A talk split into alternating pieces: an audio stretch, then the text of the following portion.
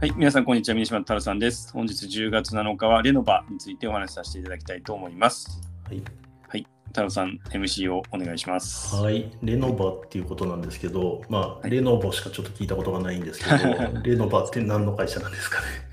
そうですよね。あのレノボとは全く違う事業で、再生エネルギあーの会社に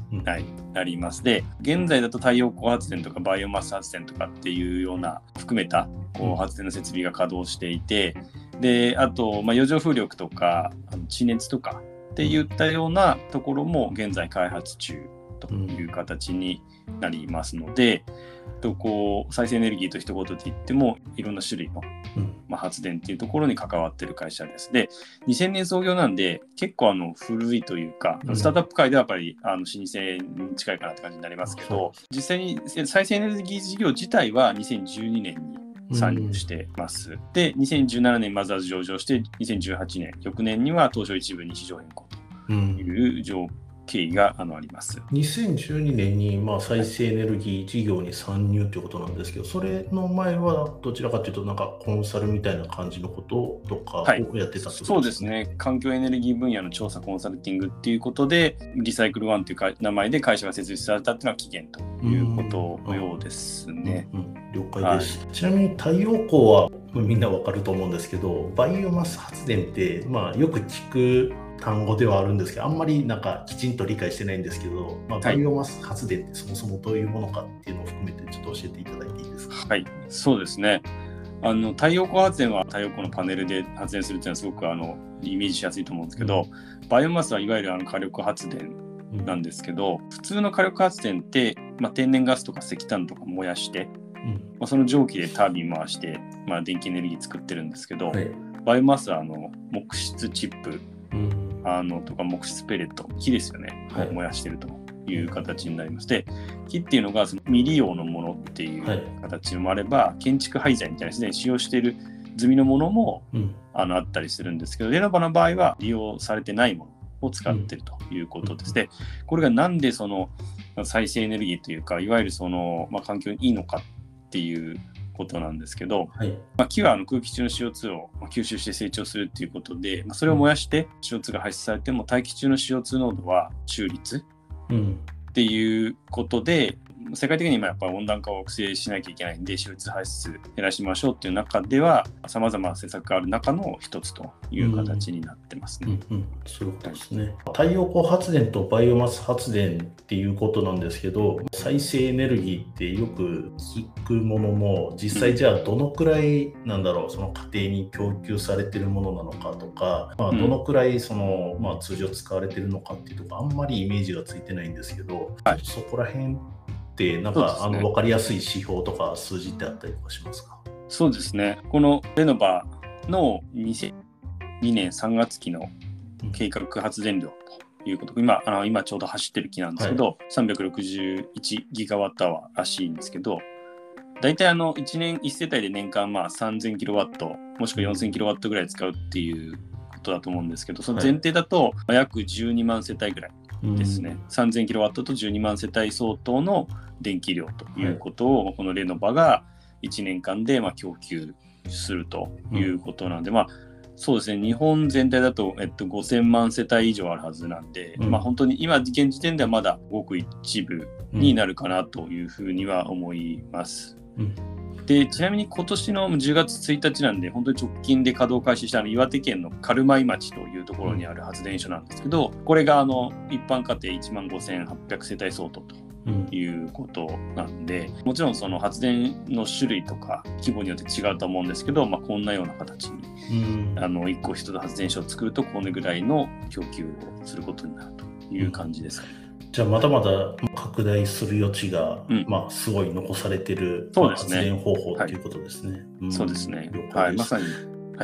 ちなみに、なんだろう、ビジネスモデルっていうところで言うと、通常のよく聞く東京電力とか、まあ、そういったところと比べて、まあ、どういった、まあ、ビジネスモデル的な違いがあるのかとか、また、なんだろう、そもそも儲かってる会社なのかとかっていうのを含めて、ちょっと教えていただけますかね。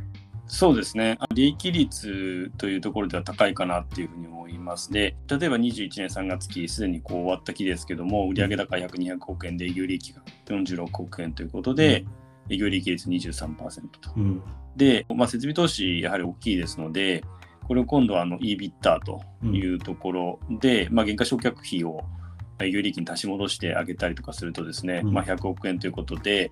EBITDA マージン5割を超えているという形になりますので、まあ、しっかりこう利益が出てるなっていう感じなんですけど、で、これあの、やはりベースになるのが、それこそ2012年から始まってるあの太陽光とかそういう再生エネルギーで発電されたものを、まあ、固定価格で買い取りますよとうん。いう仕組みですね。まあ、10年とか、まあ、20年間、もう本当に固定価格でうん。発電全量を買ってもらえるという形なんで、これはまあ非常に大きいかなと思いまして、ただ、あのちょっと私、ここは完全に分かんないんですけど、なんか電力をその、まあ、各地域で発電して、各地域の電力会社に卸してるわけなんですけど、そこの契約の価格と、この固定買取制度、フィットって呼ばれるものなんですけど、うん。決められた価格とは必ずしも同じではないと。いうようなあの記載があるんで、うん。具体的にどれぐらい乖離があるのか、うん高いのか安いのかがちょっとわからないところはうんあります。で、まあ、ただもちろんあの、まあ、売電量にかに単価を乗じた価格が当然売上高になりますので、んそこの考え方はシンプルかなと思ってます。で、一つやっぱり特徴的なのが、そのいろんな地域にこう発電所があります。本当に、まあ、北海道からあの九州までうん。ありますけども、それぞれの発電所って構成されている株主とか、それぞれの株主の出資割合ですね。必ずしもレノバがですね、50%以上出資しているわけじゃないところうもん。あります。で、プロジェクトファイナンスで金融機関がいくつか入っているとはい。いうところの構成もそれぞれ違うんで、本当にまあ発電所ごとになんかこう、子会社とかグループ会社みたいな感じかなっていうところで、それがまあいくつもあるっていうふうになんか捉えた方が分かりやすいのかなっていう感じですね。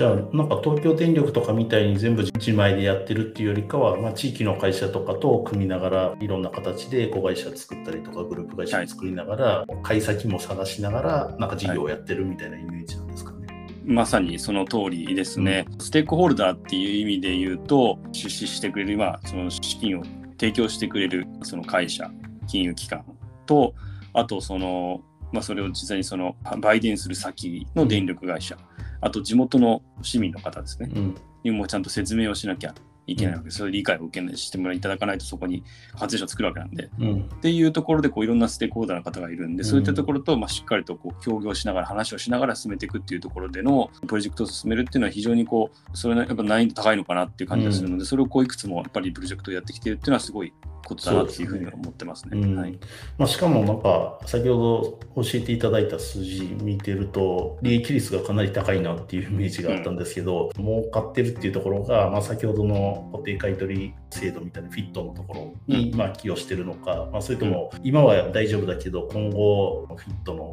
期限が終わった後事業的なリスクが抱えるのかとか含めて、うんまあ、今後の成長のまあ機会であったりとか事業的なリスクっていうのがどういうところにあるのか教えていただけますか？そうですね。やっぱりもうグローバルでやっぱり CO2 排出を抑制するっていう流れは、まあ、さらに加速していってるっていうのは、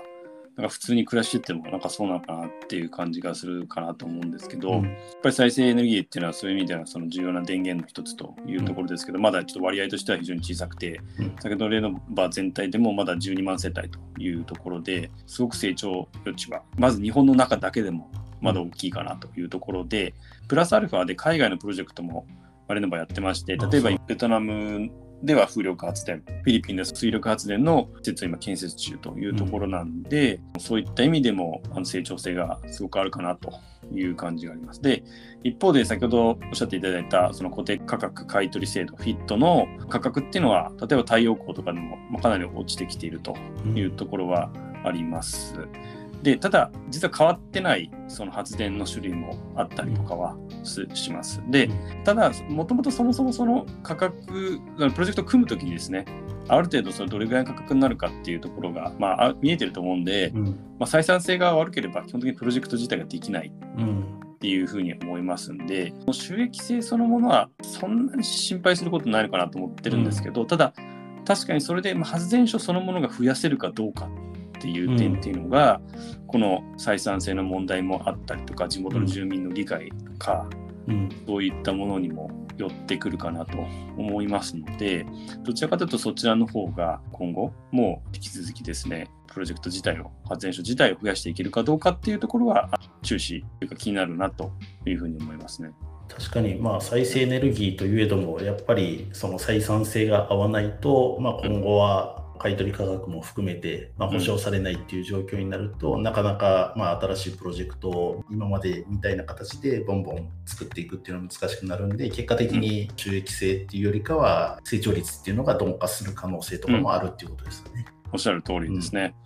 で、はい、なんでまさにだと、まあ、先ほどやっぱりこうちょっと繰り返しになりますけどいろんなところでそのそれなりの規模の発電所が作られるっていうところでのその地元の理解っていうところがどこまでちゃんと得られるかっていうところも結構大きなポイントなんじゃないかなと私個人としては思っているところではありますね。わ、かりました。ありがとうございます。はい、ありがとうございます。